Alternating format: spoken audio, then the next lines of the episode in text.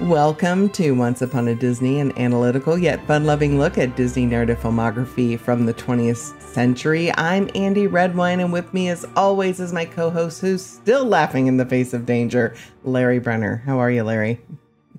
Uh, well, I guess I can sum that up in two words Hakuna Matatu. oh. This- yeah, I know that's terrible. okay, so we're talking about 1998's The Lion King 2 today, right? Yes, and this is my fault, listeners. I I fought for this. So if you're mad at someone that that we made this the assignment, it is my fault, and I'm sorry.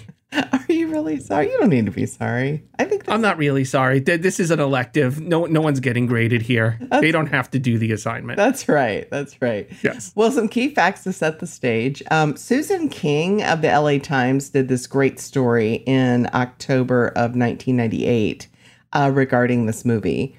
And interestingly enough, October of 1998 is when my husband and I got married, but it's just a sidebar. Um, so, uh, the original Lion King released in 1994, and it's an immediate hit for Disney Studios. Um, it smashes box office records. It wins numerous Golden Globes and Oscars. There's a thri- again, again, in addition to this thriving box office, there's a video of The Lion King. It sells 55 million units worldwide. That's crazy. Plus, there's the Tony Award winning musical and a whole lot of merch. It is 1998 is Lion King, Lion King, Lion King. I mean, for the past four years, we've seen nothing but lions. but deservedly so. Yeah. I would say the Yeah. Lion the Lion King movie deserves every bit of praise that it got. I love it. Well, in in this piece from the LA Times, Susan King really does dig into the sequel, um, and I'm going to share some of the thoughts there with her. She does a much better job than than I could. Um, so Disney's following a really well worn path at this point. Universal has had The Land Before Time. That's a great direct uh, to video series with multiple Like features. 30 of them at this ton- point, tons right? Of them. It's- and every time yeah. one of them comes out, a four year old buys that. Ice Age is another. Uh, it's starting to pick up steam there. So Warner, MGM, all the studios are making direct to DV sequels because they see the value in it. I mean, it's not as much money, and people already branded are going to buy. They're going to buy it for their kids, right? Um, Sure. so Disney has already had a great deal of success with this kind of uh, work with The Return of Jafar, Aladdin and the King of Thieves. There's been Beauty and the Beast, The Enchanted Christmas, and uh, Pocahontas 2, Journey to a New World, right? Now, to my to my thinking, again, you can make the argument that for kids growing up in the 1990s and 2000s, getting the DVD sequel is just more merch for your collection, right? You're at Target with mom and or you're at Blockbuster and you you know, you see the thing and everybody's going to grab it for you, right? As a hoarder, I feel that compulsion. I wanted to own every Disney movie, even the ones I hated. Sure. I'm a completionist. Yeah, absolutely. You know? Yeah. Absolutely. So none of the original animators for The Lion King are a part of this project. Um, Disney's television animation studio in Sydney, Australia does all the work here. Although the storyboards and pre-productions were all done in Burbank, and the music is created by six different composers. I noticed the animation was not the same. Right. I mean, but I'm not saying that in a slam way. Right. Uh, it's it's it's of lesser quality, but it's still quite good animation wise. I it what it's just not it's just not at the level that the Lion King was at. Right. I mean. I, and I think they're still using the same Pride Rock. They're still using some of Right. the same, but for some of the character work, I think, um, uh, with a notable exception, we'll get to in a little while. Um, I think, I think it's you know clear that there's some some differences. So Yes. the oh, agreed. so director Darrell Rooney compared this story to Romeo and Juliet, and claimed that the Shakespeare play served as a blueprint for this movie. Uh huh. I'm. uh, I wish y'all could see Larry's face right now because he is not buying this. no, no. It is not. Yes. Does it have a couple Mhm. in it Yes. who have families at war. It does. It does. Is this Romeo and Juliet? It is. I not. don't think it is. It isn't. Where was the death faking? Where is? Where is? No, no. No. So Sorry. it takes it takes four years to complete this project, same as a normal animated feature. Now, most of the Disney Direct DVD take about two years. So the question glares: If The Lion King is such an important commodity, why didn't Disney make the sequel a theatrical release? To which Disney's Buena Vista uh, Home Entertainment president Michael Johnson explained at the time. We look at the feature animation business as a way to set up the original story. Their energies are absorbed completely in new productions. So we have a division through the television animation group to do the sequels. Not to say this isn't good enough to go theatrical, but of course he's kind of saying that in a way. But right? it is not good enough to go theatrical. So the Right, reason, the- right.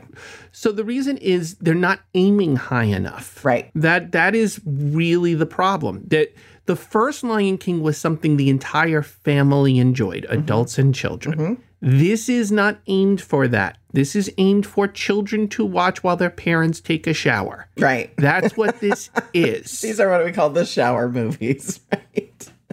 I, it's safe. Right. It's yeah. safe. It feel to a kid, and and I don't I don't mean to I don't mean to disparage children because I love children, but children fall in love with characters and then forgive the lack of quality as time continues Right. on, and adults don't do that as much. This is why, as adults, when you watch a movie that you loved when you were, say, eight or nine, and you like look, you look at, you know, you look at it again when you're in your 40s, and you're like, yeah, this doesn't really hold up. This wasn't as good as I remember it being, right? But, yeah, but the I idea, mean, but that's exactly it. yeah, but the idea here, I think, was still to change the notion that direct to video sequels could be equal in storytelling as a theatrical release, uh, and end kind of a stigma that a sequel is somehow subpar. But the question, Okay. the question is, are they really pulling off the mission in this picture? And I'm not, I'm not sure the answer is yes. And this is exactly why I want us to do sequels because it is entirely possible to do a sequel to a movie and surpass or build on the original. Sure. And and as exhibit A for this, I'm going to point to Toy Story 2, yeah. which which in Toy Story 1 is a masterpiece and Toy Story 2 somehow surpasses it. And then Toy Story 3 goes even farther. It just gets better and better and better. Right. So why doesn't The Lion King get better and better and better? And I think I think if we can crack that nut today, uh, it'll it'll help us to understand how one writes a sequel. Okay. Um, yeah, um, uh, that- that's why I'm excited. That was my pitch to Andy pre-production about why I wanted to do The Lion King too. and friends, uh, I am on board. So here we go. Yes. okay. So sh- shall we jump into it? Jump right in. So, plot Lion King 2 begins very similarly, one might say, in a derivative fashion to the original Lion King. Right. When we're talking about the Manish Tana here, uh, what we get is a bunch of animals are, are coming to Pride Rock for the presentation of the new child cub Right. of of the Lion King, who whose name and gender we don't know at this particular point. Mhm. And beat by beat, uh, you know, we see the animals coming. Uh, they're moving on the beat to the to the music. the The song that's playing is "He Lives in You," Mhm.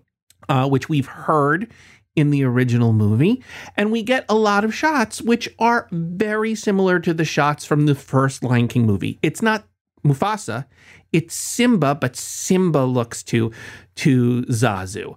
Uh, Simba and and Nala give the cub to Rafiki. Mhm. Uh, Timon and Pumbaa are present, and that wasn't true in the original, but but we are very clearly setting up a parallel to to the original movie.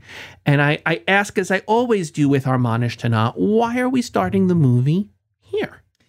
Well, I haven't thought about that. Um, I think it's a reversal. I think, you know, the circle of life is continuing to evolve. Um, Only this time, it's a girl's turn to be anointed as the progeny for the throne. And, and you mentioned Mufasa's kind of in the heavens watching over everything. And the imagery seems to be taken from almost like religious iconography. Oh yes. I mean, depending on, I mean, and really, I was kind of looking at a lot of different, like God in the clouds from a lot of different religious traditions, and that's certainly there. Um, Rafiki presents the cub to the community, but he also presents it to Mufasa this time. He lifts Right. it, he lifts it to the heavens, and the I mean, it's very interesting. And then, of course, Timon and Pumbaa says it's going to be like old times. It's a girl, and then bam, there's the reversal. I'm, has no one had the conversation with Timon and Pumbaa that generally speaking, there are there's more than one outcome. They are shocked Mhm. that species gives birth to female of the species. And I have to say, like, not seeing that coming as a potential outcome, like that that tells me that they are they are easily shocked. Well, Um, I mean- was I supposed to fall out of my chair when, when we get that reveal? I don't. I just don't know. Well, I mean, I don't. I think it's because it's identical, but it's different. And again, you have a pride that's based on you know the succession of kings, right? Well, what happens if you get a queen? What does that look like? I guess right. Um, sure. Uh, I have a question, and I, I think I know the answer to it. Uh, instead of starting this this movie off with the circle of life, we start instead with "He Lives in You," which is the song that played midway through the original Lion King. It's when um, it's when Simba looks harder into the water and and sees Mufasa the Mufasa inside him. Mhm. It's about it's about him connecting to his father um, in a moment of mourning, and instead we're getting it here at a moment of birth, Joy And- right? Mhm. right?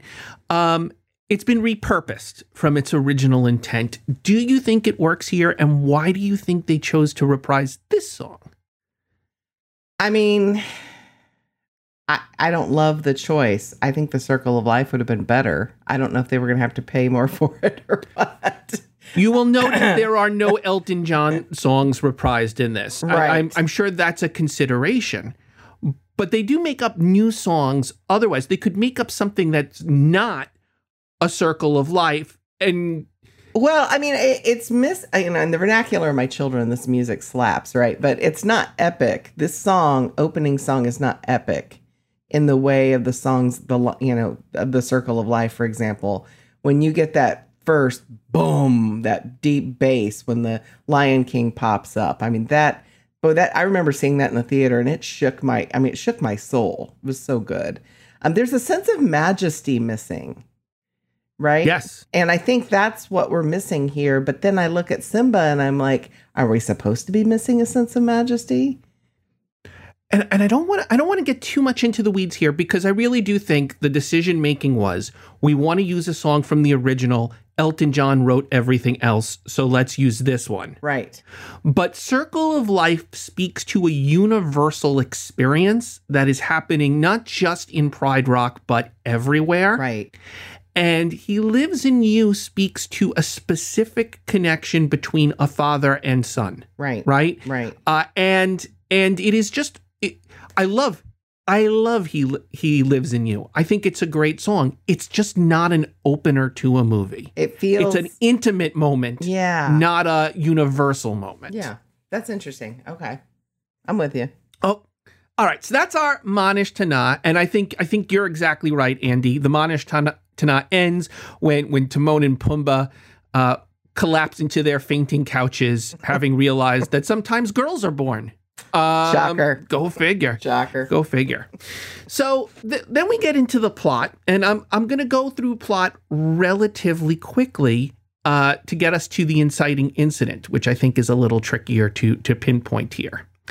Um, so the opening of this movie, guys, if you've watched The Little Mermaid, this is the Little Mermaid, What? but with lions. No, it is.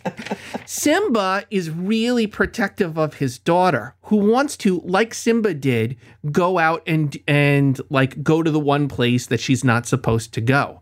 So she tells so Simba tells Sebastian, I mean, not Timon and Pumbaa, oh my follow my daughter and report back to me on where she goes. Uh, you Yeah, know, uh, not wrong. Kiara's Kiara's problem with her father is her father doesn't listen to her and doesn't treat her seriously, um, and and uh, no, he's he's become King Triton in this movie, which which I want to talk about a little bit later. She immediately does the thing like. You know, remember how Simba had to be tricked by Scar to go to the elephant's graveyard? Uh-huh. uh, Kiara's like, huh, dad just told me not to go there, so that's where I'm going. Uh, goes directly to to the to what's called the Outlands, which I think we're supposed to infer used to belong to the hyenas, but the hyenas have left. Andy, uh, I don't want to go too far because there's a place where we might say potentially this is the inciting incident. Uh, is it? So I have I have some questions. When when I look at an inciting incident, I think about the dramatic question of the whole piece. Okay, Right. often, and with the ins- it we one of the problems with this movie um, is that um, there are multiple dramatic questions happening concurrently, um, and so usually you'll have one dramatic question for the first act. It might change for the second act. It might change for the third act, right? But these are all happening simultaneously. And it's kind of hard to tease out what I think a- an inciting incident might be. But I think probably it's where Kiara and Kovu meet. Right. That's probably think- the best I can come up with because because it, it it handles the will Kiara be able to explore on her own question, the who's really in charge of the Pride Lands question. Is it Team Mufasa, Team Scar?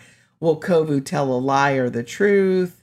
Will they love each other? Will they not? I mean, all these things are happening simultaneously.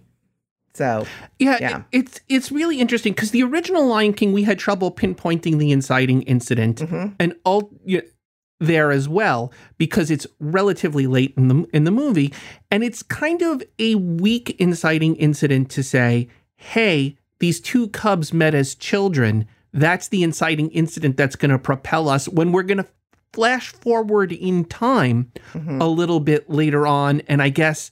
I guess maybe like the inciting incident when we flash forward is they meet up again, yeah, right? yeah, Uh, so it it sort of if both of those moments are inciting incidents, it sort of feels like neither moment is an inciting incident, and that for me is one of the flaws of this movie, um, is that it doesn't have a clear inciting incident, or if it does, it but but it's also going to have a protagonist problem with it also because right now in this prequel I am led to believe that one of three people in this in this exposition that this is either the continuation of Simba's story right, or it is the beginning of Kiara's story. right, And then later on they're going to tease out to us that actually this might be Kovu's story. right. But what we aren't really seeing is one of the characters making a choice. So I'm going to throw out that this is not the inciting incident. And I'm going to say the movie that this is borrowing from is The Little Mermaid. And the inciting incident of this is uh, when we flash forward to the future and it is time for uh, Kiara's first grown up hunt as a lioness. hmm Simba makes the choice to not trust her and send Timon and Pumbaa to follow her again. In other words, in a ceremony that is supposed to be Kiara's uh, coming of age, it Mhm. is it is lion bat mitzvah time, right? Right. um, you, you go out, you hunt, you come back a woman. He is unwilling to relate to to let her free and be in the in the child uh, from being a child and accepting her as an adult and is still giving her babysitters. That is a choice that he makes that affects his relationship with her hmm and forces and causes her to once again like head towards the outlands. But that makes this Simba story. And I'm not sure it's Simba's story. No, I, I don't think so. I mean, I, I think you can look at this another way, maybe, and that is that um, if it's if they're really thinking of this like a Romeo and Juliet story, we could have, and this is a possibility. I'm just throwing it out. Um, we could have a two person point of view here, kind of romantic movie or rom com style, right? Um, the problem is that Kovu's arc is far more compelling than Kiara's arc. You know, that because Kovu has the most interesting inner conflict. he does have the most interesting inner conflict. I mean, he has a potential breakaway from the cult mind control of his mother, right? Which is very, which is much more, well, will I be safe if I leave the path? You know, Right. because ultimately, you know, ultimately, whether you like it or not, Simba, she's going to grow up, right? Whether you like it or not.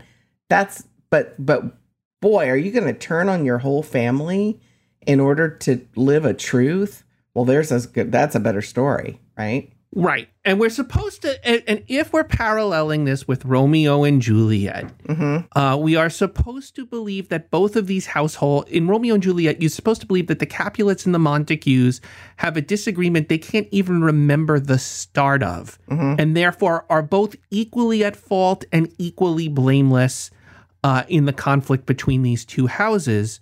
And therefore, when their children rebel against each of their parents, their children are both right. But that's not the case here at all. But that is not the case here. And that's why we need to shift the plot a little bit to Mhm. talk about Zira. right. Because what's been going on at this same time? So Simba and Zira uh, have a confrontation when their cubs meet and immediately bond. And we what we learn is that Zira is the leader of a bunch of lionesses who were loyal supporters to King Scar. And uh, we didn't see them in the original Lion King movie. Uh, I, don't know what their deal is, uh, and we can talk about that a little bit later. But we, for now, let's just accept that some of the lions were very happy living in a land of famine and pestilence and want to go back to that. Mm. That was great for them. Well, it's, Um, it's and they want power, so power is more important than I don't know. sure okay um and i i mean i mean i'm gonna i will say to you andy this movie does make some sense to me in terms of like how sometimes people react when their political party is out of power hmm but but i i will i will say like this was pretty dire like i there was n- literally no more food and and scar had brought in a hostile foreign power to occupy the territory he was not the you he was not you know working in there were it I have trouble imagining lionesses who are like, I really like that the hyenas are here and now in charge. Uh, great job, Right, Scar. right. The- in the first movie, we know that to be false, but we, we have to put that aside. I want to come back to her in a bit. They almost seem So like they're di- they almost seem like they're disillusioned. I mean, just yeah, but go on. Sorry. Simba has exiled them Mhm. because when Scar died, they did not accept him as the rightful king. And so they have left. Uh, and Kovu is a cub Right. who has been raised by Zira to believe Scar was the rightful king. Uh, that Simba's ascension was false. Mhm. Uh, it was it was in some way not legitimate, uh, and that the the line should go to Kovu and not to Simba, and that is that is a truth that he had that is a truth that maybe she believes that we know from the audience to not be true. The facts Right. don't support that. Uh, but Kovu doesn't know it, and Kovu has been raised to think Simba is a monster. So one thing I want to ask, I want to ask you a question actually. Um, do you, and, and maybe it's a leading question because I'm going to tell you where I stand on this. Sure. Do you think that the way this is set up with all the exposition on the front end, that we really even need it? I mean, no. we know the story of Scar. We know all of that. Um, why are we retelling it? Do you have thoughts so here's I do have thoughts. I think a much better opening for this would be instead of doing this circle of life thing again, that? Mhm. uh, we start with a retelling of the Lion King from the narrative of Good King Scar. That we actually begin with Zira and Kovu in a cave, in exile. Mhm. Things are hard. And Kovu says to Zira, Why can't we be with the other lions on the Pride Lands? And Zira says, Now you're old enough to hear the story of why we left. And she retells the story of the original Lion King, but with Scar at the hero. King Scar, the peacemaker who brought hyenas and lions to get whatever she needs to Whatever tell him narrative, right, right. so that we know why he believes what he he believes and we and we we maybe question does she believe it or is or has she calculated the story she's telling um uh i i feel like that would be a stronger opening and it would make us be like oh i get who these characters are now And right then the- yeah, and then there's outrage on behalf of it, and, and the stakes are higher because Right. we've actually seen. Again, it goes back to showing and not telling, right? If we see uh, Kovu being indoctrinated from a very little cub, right, and not just Mhm. showing up on the scene, um, we know more about him, especially if this is really kind of his story. if it is Yeah, which Yeah. which i'm not sure i i want it to be his story yeah, I'm just not sure that it is. yeah. Okay. Sorry. So I'm going to move us forward in plot here. Here's what happens Zira comes up with a plan. She notices that Kovu and Kiara are very clearly into each other. Mhm. And she says, Well, why don't we use this against him? Why don't we get Kovu accepted onto the Pride Lands through the daughter? And the second Simba's back is turned, Kovu does the old, uh, you know, long live the king, throw him off a cliff sort of thing and take over the Pride Lands. That is her plan. But the plan goes awry because Kovu really does love Kiara. And one conversation with Simba is enough to let him realize everything he was told about Scar is a lie. Uh, Simba is reluctant to trust Kovu, but when he sees that Kiara trusts Kovu, he makes an effort to get to know to know the cub. Uh, meanwhile, uh, Zira finds out that actually Kovu has had a chance to kill Simba and has not acted upon it. Mhm. So she takes matters into her own hands, luring both Kovu and Simba into a trap and pretending it was Kovu's plan all along. Yeah, she's manipulative. Sure. Simba's Simba's injured uh, Mhm. in the fight. Kovu's older brother Nuka uh, is is not quite killed, but dies attempting to kill Simba. I think Simba's Simba's paws are ultimately clean on Nuka's death. The way that it the way that it uh, shakes out. Right. Um, and you know, int- things have gotten more intense. Zira says Ko- insists Kovu should try to kill Simba, and Kovu, like Simba in the first movie, runs away. hmm But you know who we haven't talked about in a while?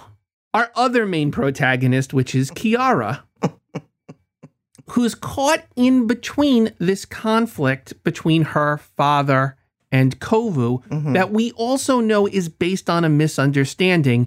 Kovu was about to come clean about what the plan was when Zira does what she does. Right.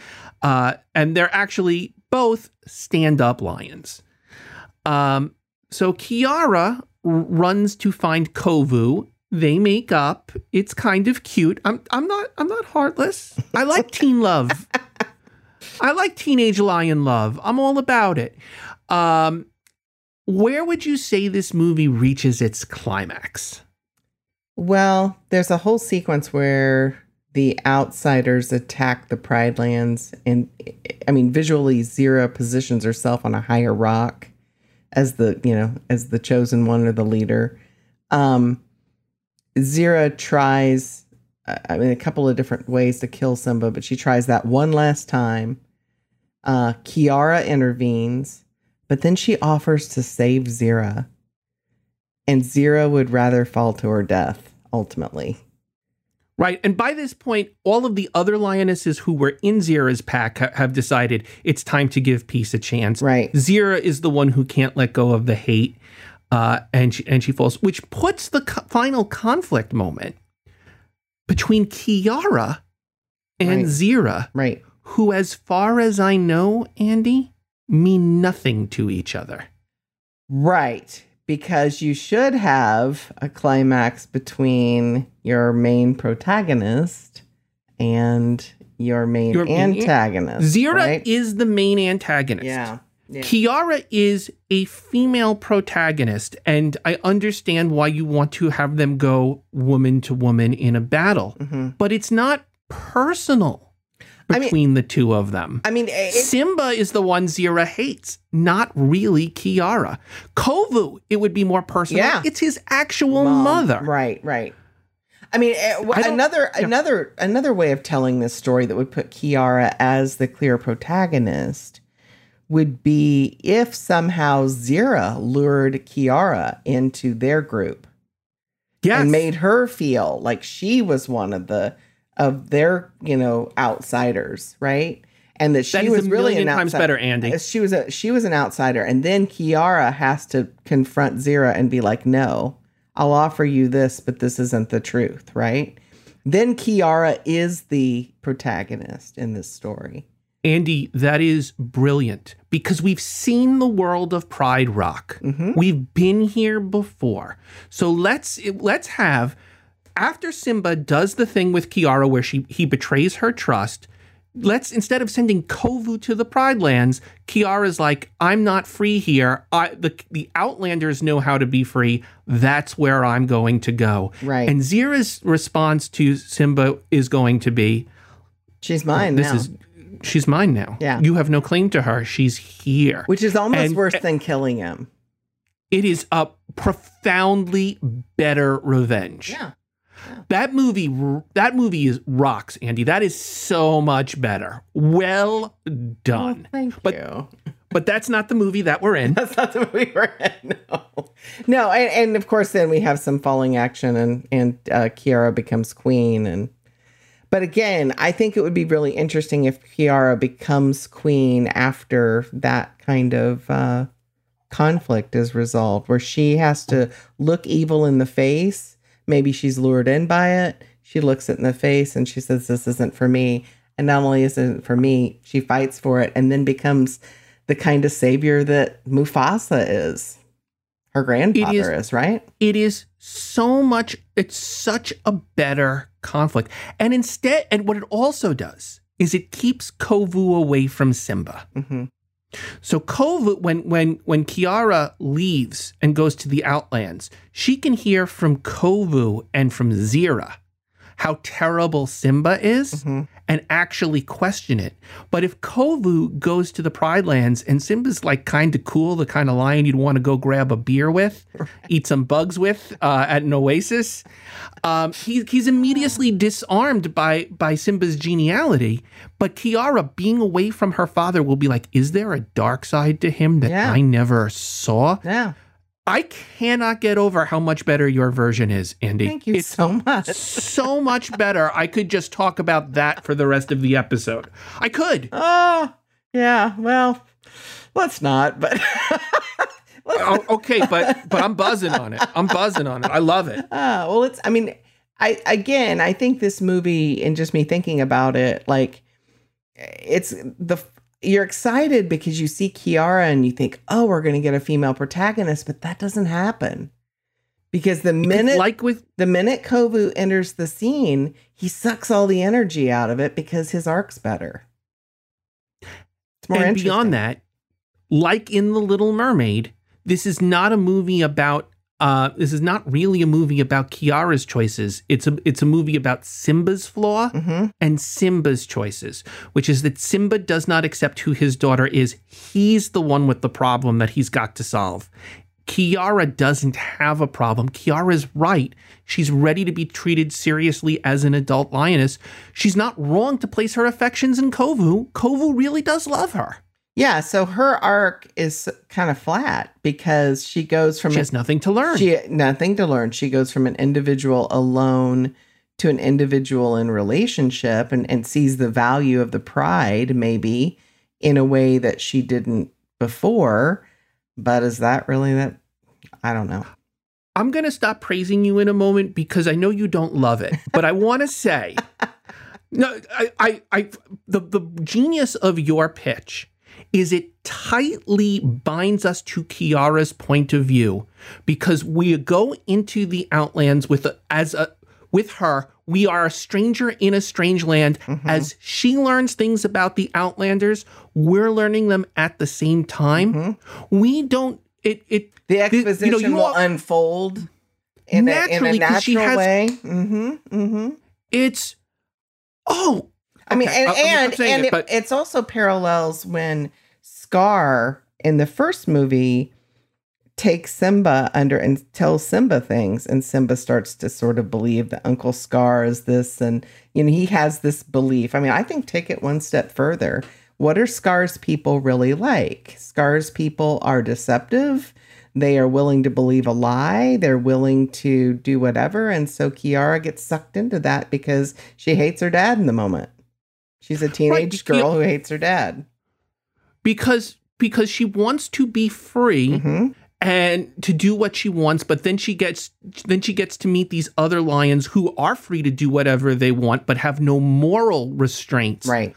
on what it is that they do. Um this is a first for us andy. We have completely rewritten this movie and we haven't even talked about character yet. But i see our version of it Uh-huh. and i want lion king 2.1 our version. We did it. We cracked it it's better I think it's better. Simba, let's talk about characters. Uh, Simba, Matthew Broderick, they brought him back for this, which is great. In fact, a lot of the voice talent comes back uh, in this movie. You know, Simba's big flaw is that he believes that danger could be lurking behind every rock. He's fearful. Um, and he projects that fear onto his daughter. He's worried all the time. I, I think they play with the idea that Simba is still traumatized by the death of Mufasa. Oh, yeah. And that that fear has caused and listen, when you are a new parent, you sometimes wake up in the middle of the night not because your oh. child's crying, but because your child's not crying. Crying. And you just Absolutely. and I think there I think there's something real in that that that that they could play with a little bit more. But ultimately, Simba's a bad dad in this movie. Um, and he's not he's not a terrible dad, but but I I didn't think in the Lion King one, one that when we saw Simba and who would eventually become Ki- Kiara in that scene that I was like, oh, Simba's going to mess this up. It felt Right. at the end of Lion King 1 that he'd really learned something, he'd gained some wisdom, and he was going to be a great dad and a great king. He's not a great dad, and he's a lousy king. Yeah, and and, Uh, and and the thing is, there's a consistency issue, right? Because he knows that his, fa- I mean, he can look up in the clouds and see his father there. Like so, and unlike most major religions, right? We don't look and see our God like looking at us from the cloud. He literally looks at his father and knows that his father is um even determining some of this or willing it to be. Uh, and He has learned in the first movie that death is not the end. Right. That is something he's incorporated, and it should make him less fearful. It's natural and not something to spend your life afraid of. so it does it's not consistent that he's now afraid um his, Right. his dream you know he has a really interesting dream uh is it ptsd is it prophecy we don't know but he dreams that scar is kovu and that he's his father and he's he's I- you know i i think it's an interesting dream i just don't I don't know. they fixed the dream and as as Mufasa's falling instead of it being Simba falling it was it was Kiara falling it Yeah. been a little bit better for yeah, me yeah, he's a because because that's all there's all sorts of ways of fearing losing your daughter Mhm. and one of them is that she won't love you anymore right. uh, what I actually what I actually would have done is I would have put Simba in the scar position um, and Kovu uh, down Ooh, below him Interesting. Yeah. and that that Kovu is the one scrabbling up for life, and is Simba the one who threw him to the to the stampede by exiling a child cub? Yeah. And let's talk about that. That Simba, like one of his first acts as king, apparently was he exiled half of his kingdom, including some children. And I guess that's how the Pride Lands got restored. There were a lot less mouths to feed, much more food to go around. Um, I mean, But- it just doesn't. Again, it's not consistent with the character of Simba that we know. And I think when you're writing a sequel, it's really important to build upon the exposition that you already have and not yeah, create a Not it. brand new Simba character uh, and be like, well, I think Simba should be like, no, now now is not the time for that. Simba's in stone. Now we have to work with what we've got and stay consistent with the story. it would be better if Zira left of her own choice rather than Simba Simba exile her because I mean it's it's less of a flaw that way but it's more consistent with who Simba is where Simba says now is the time for us to unite hmm the, the kingdom is in in trouble we need to food and Zira is like I can't get past the fact that you killed Scar Mm. I'm leaving Interesting. and and if he begged her to stay and she left right right. you know the create a relation what was their relationship beforehand and i'm not saying that have it was no idea, and it's and it it really doesn't help the story. It doesn't help it. So, let's talk about Kiara for a second. Um, Neve Campbell. Um, she really is her father's daughter. It does lead to some immediate conflict. Uh, she does have this line of, "Will somebody please just listen to me?" Um, what's interesting about that is she's not really saying anything. I always think that's an interesting statement from young people. Maybe I'm just an old person, but um, I think sometimes, a lot of times, adults are listening, but it's quite often that young people don't have the language to really tell what's going on internally, and so they have to. We have to sort of guess at subtext, you know. And I think in in the first movie, um, a, a song would be really helpful here. Like I just can't wait to be king because now we yeah, know we don't get a kiara No, song no, no. do we well, we sort of do, but it's not like this is what I want. Right it's not her prin- we don't get her disney princess song No, we get the we are one story, which is instructive and didactic, and not uh, this is what I want. So it would that would be much more. I think it'd be help, more helpful. So I, I, the big the big problem is here the movie wants to have it both ways they want to set up that simba's a bad dad for being overprotective mhm. but we also see that kiara is is moments away from death pretty much every step she takes in that first half of the movie uh, would would in fact have died uh, in in a profoundly stupid way Mhm. had had uh, Kovu not not a- arrived at the right well, moment. Timon and Pumbaa, she would have. I mean, if Pumbaa hadn't Pumbaa sat on her, obviously, but like, yeah, she could have drowned. She could have. There's lots of, lots of. Uh, She's not- for her to. She's not Nala's Fire. daughter. No, she's. Think about how much character Yeah. Nala had in the first Lion King as a cub. yeah. She was playful, but she was smart. She was Simba's equal. hmm Uh, she had opinions and Mhm. was not afraid to express them. Um, I, why? I guess I guess Nala's not a great mom either, because Nala should just like be like, "Listen, Simba, we got to talk." And and you know we wonder why that. Yeah, exactly.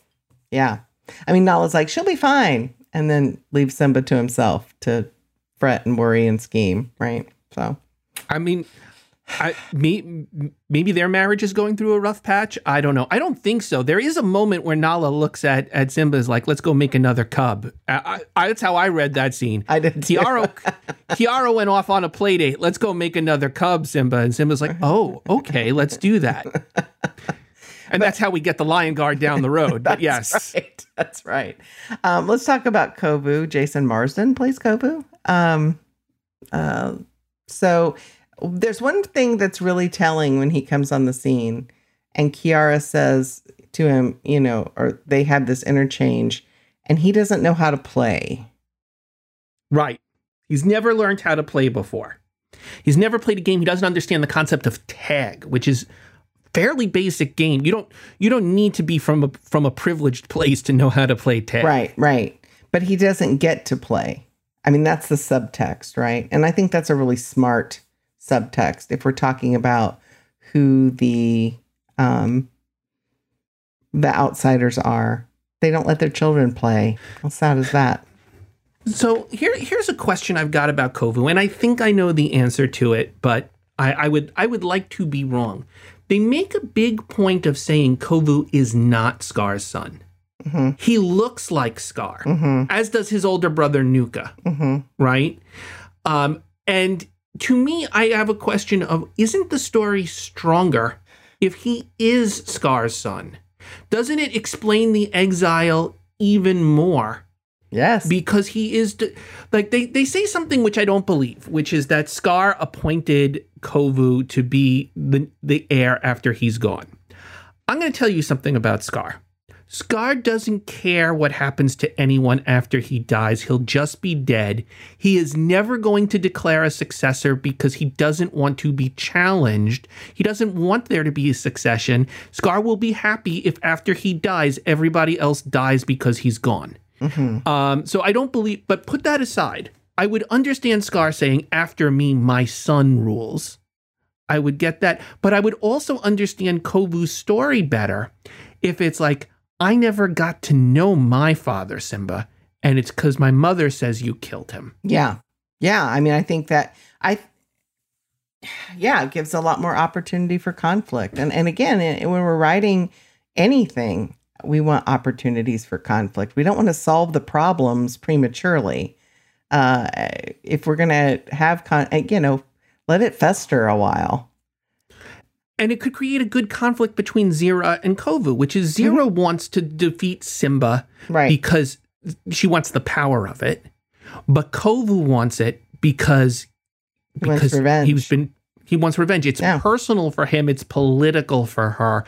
That would that would be a great contrast between the two of them. Mhm. If none of the lions hate Simba the way that Kovu hates Simba, if Kovu hates him the most, he's got the most of a journey to go on.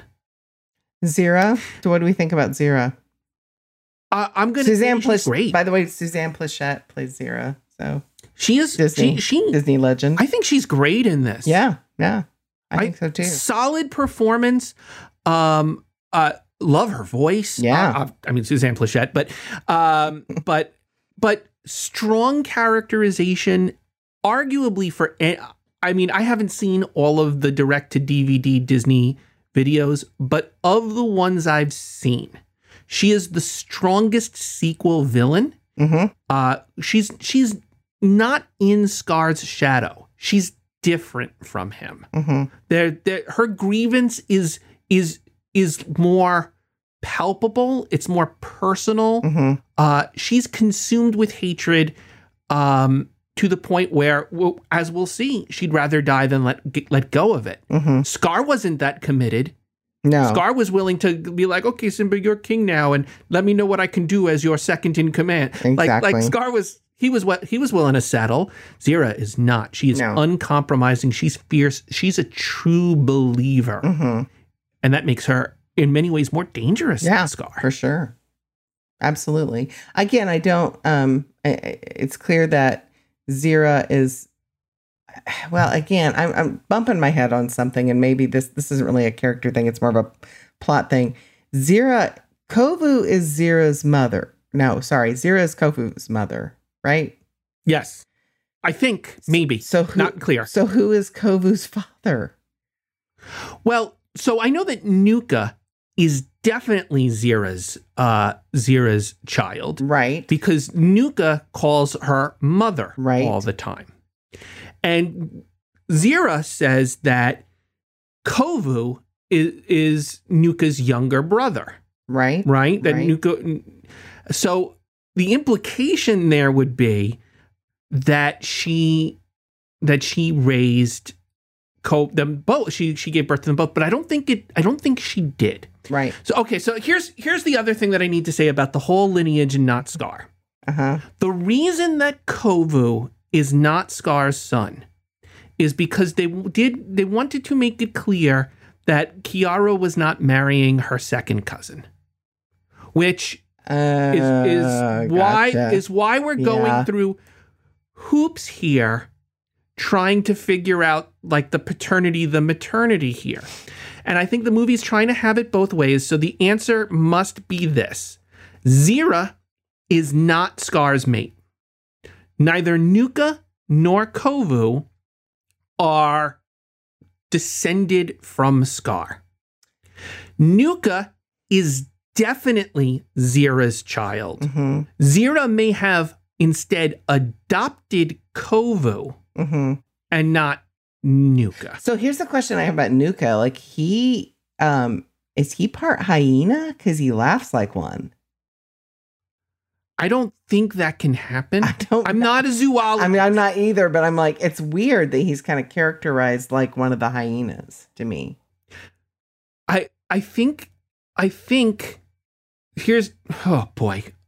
um so so guys, uh if you have not seen this movie, you should at least take a take a look at like a couple of bits of Nuka's animation. hmm he looks he looks like uh the person that that scar would would like hang out with and be like well at least i'm not this guy. Right, like i might be the scrawny lion but take a look at nuka. Uh he's jittery. We see he's got like he's like scraping his butt uh trying to get rid of like the fleas or whatever bugs are on him uh he's doing the scoot right Right. uh, he's jittery. Uh, he's guys. He's voiced by Andy Dick. That should tell you a lot about the type of you know you know Yeah. they didn't go for Clancy Brown. They went for Andy Dick. Mhm. It's a different sort of character visually. Um. So so I. I don't know if he's I, I never thought he was part hyena, but but that might be just the limits of my knowledge of zoological Any- science. anyway, yeah. But but he but the question that is fair to raise is why is Yes. he as the older lion the one who's going to be for the Outlanders? Zira's clear child, right? Mhm, Why mhm. is why is it the plan not about him? And Nuka asks this question, and I guess the answer is, well, have you seen yourself? Yeah, Like that's why we went to that's why we went to your younger brother. Because take a look at who you are, Nuka. None of us want that. hmm Um, that's kind of unfair. Uh, either, either, your claim is there is a there is a line, and the line goes from Scar uh, to to Kovu, but Nuka's in that line. He's Yeah. in that line of succession. what and- your arg? I mean, is it weird for lions to marry their first cousins? I mean, Well, I don't know. They wouldn't even be first cousins. They'd be second cousins. Second Scar cousins, was. Is that weird? Yeah, don't know. I, I don't know, but I think Ah. I think we're we're avoid we're doing all of this to avoid uh, avoid that, and it's really impacting in the story in a confusing way. Yeah, correct. Timon and Pumbaa. Timon and Pumbaa. Uh, we have Nathan Lane and Ernie Sabella back again as the bumbling babysitters of Kiara. Um, They're here because we love them, but they're not here because the story needs them. right. Zazu could do this job just as well. Sure, except Zazu's original voice actor didn't come back, I believe. So, Oh, there's that, right? Um, but I mean, T- Timon and Timon and Pumbaa were the breakout hits of the Lion King. Uh, if you're making something for children, how do you do it without Timon and Pumbaa? Um, and because they're such comic characters, do you even want to show that they've changed or grown at all, or do you just want them to be the silly duo that they were in the? First I movie? think you want them to be the silly duo that they were in the first movie, but I think you want to give them something to do that's a plot, you know, that's more than just being breaking up the tension. I think that's what That- they that- serve here is they break tension. they break comedic tension, but they don't. They're not.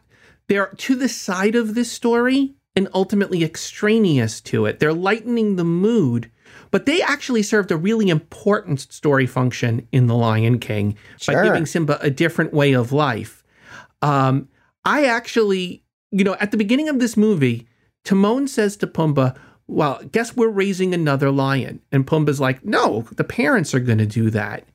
Um, I would actually love to see Timon has decided he's Kiara's grandfather Mhm. and he has a say.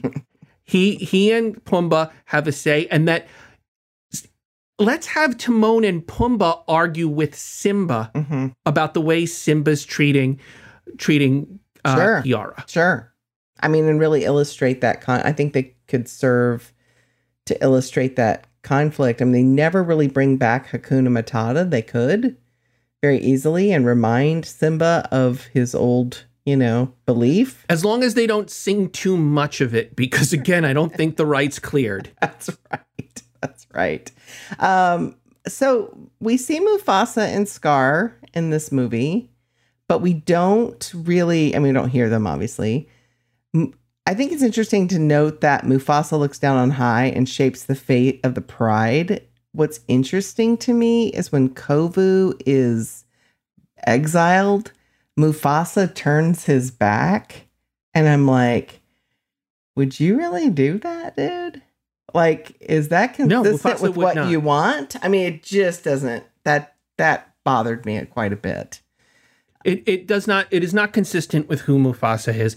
I have to imagine, like if we're watching this movie through Mufasa's eyes, Mufasa is ashamed of the decisions that Simba's making. And Yeah. I'm not happy about that. Yeah, But Mufasa's in a place where he can know the truth that's in Kovu's heart.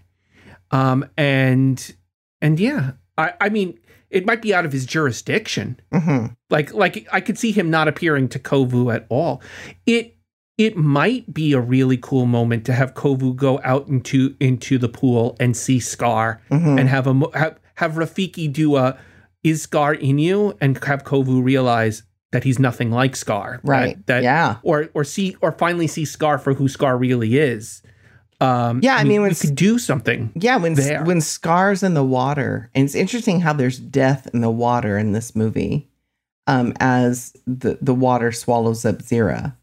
I mean, it's almost this sort of hell iconography. It's interesting to usually what we think of water is sort of a purifying thing instead of like a dangerous thing. So You know what else I wouldn't mind? I wouldn't mind seeing Scar come back as a Jacob Marley type. He's mm, being tortured. He's he's been tortured in you know uh, Lion King underworld Right. and and realize it and and maybe you know like he's like I will always suffer for the things that I've done, but I don't want you to suffer. Make different choices. Eh, Yeah, I, mean, there- I'm- well, so there's this payoff that doesn't happen, and and one of the things that uh, Kovu asks is is Scar one of the great kings? And, And, the answer is nope. and it, it's not right, correct, and it just sort of hangs there. Um, but it doesn't really get paid off for me in a You're in a way right. that's When they good. ask that, once they ask that question, you have to answer it. It's a great question to ask. Super great question. Why not? Why not pay it off?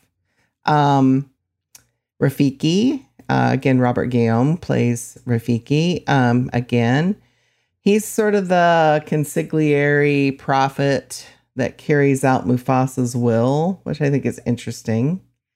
Um, th- this movie is far more determinist than the last. There is movie. no free will.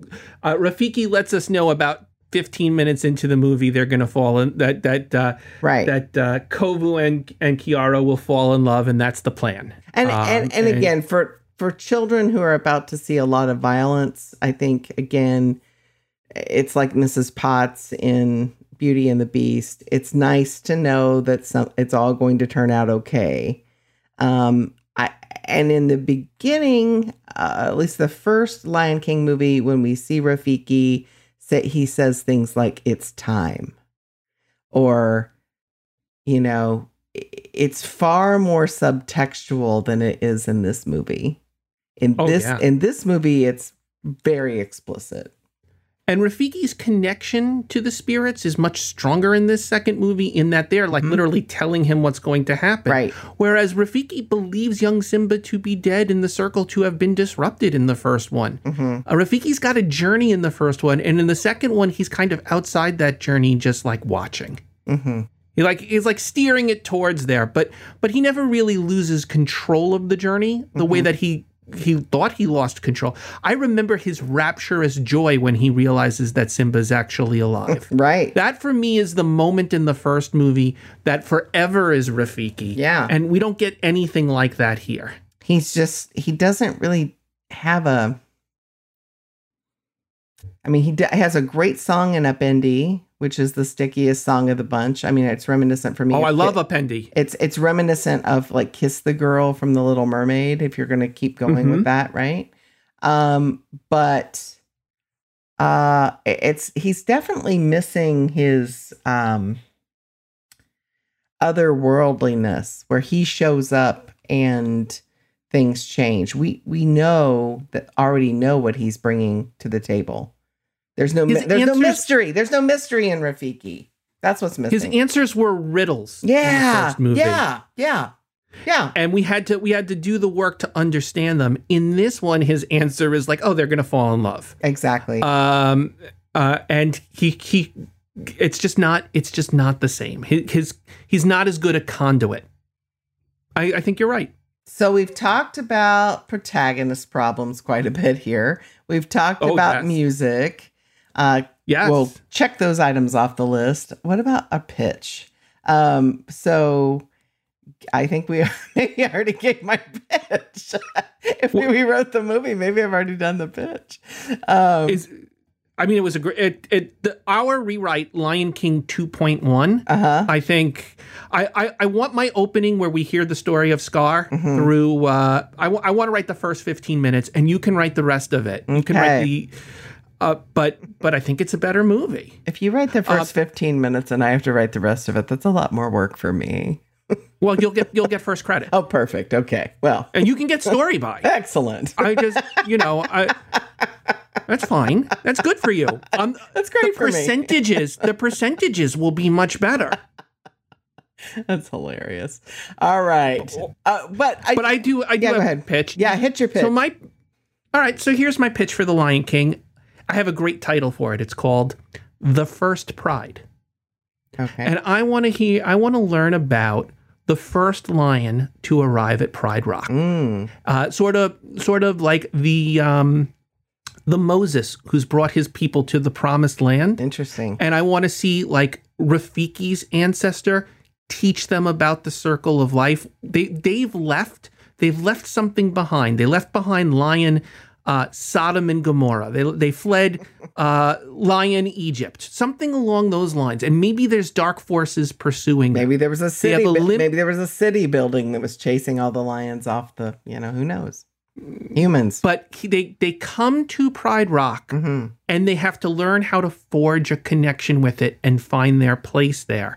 And by the time whatever dark force is has come to Pride Rock, they are now strong enough and wise enough to have to to create the borders to their kingdom. hmm Uh, so that my my pitch is Lion King Zero, the first Pride. I love it.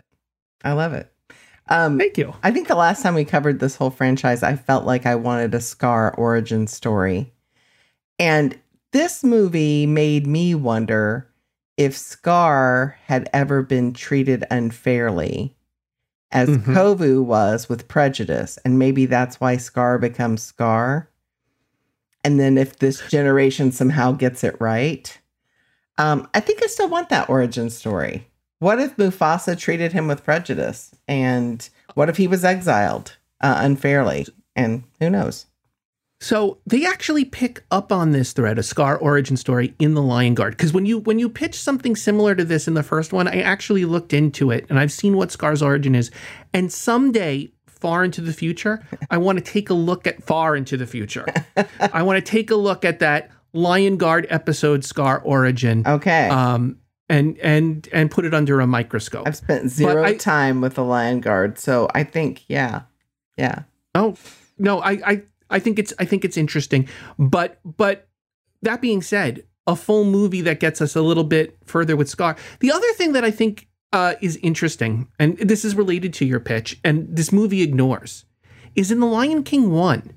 At any moment, Scar was allowed to challenge Mufasa for rule of the lion, of the pride. At one point, Mufasa says, Is that a challenge? And Scar goes, No, no, I would never challenge you, Simba. If Kovu wants to rule Pride Rock, he, could could, just it. make a formal challenge. He's not the weakling that Scar. Scar, mm. Scar didn't do it because he Scar knew he'd lose Right. right? There's something, but a Scar origin story might make it a lot more clearer, particularly the moments in which there's a decision being made who's going to be King Mufasa or Scar. And again, when you're talking about a sequel, remembering the rules from the first movie, and you can use those as a setup to pay off your lines in the second movie. I mean, you can if if a challenge is a challenge, why not use it? Why not pay it off that way? Right?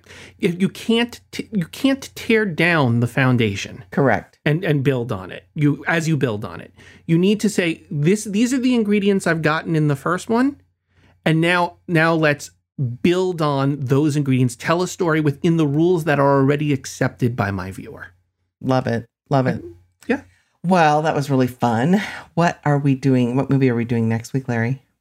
Well, it's not quite a sequel, Andy, but in my heart, it's the third of a trilogy. We are watching The Muppets Take Manhattan, Yay! which which I love, love, love, love, love with all of my heart. And I can't you can't find it on Disney Plus, but you can find it on Hulu. Um, so so check it out there. Um, you won't regret it. You won't, you might have regretted this. You won't regret you won't regret the Muppets Take Manhattan. I promise you, listener. Such a such a great film. All right. Well, if you like what you're hearing, will you do us a favor and share this podcast with another Disney or classic movie fan? And please check out our Once Upon a Disney Facebook page. You can tweet us at Andy Redwine or at Larry Runner Six, or drop us a line in our mailbag at Once Upon a Disney Podcast at gmail.com. So until next time, friends, see you real soon. Hakuna Matata.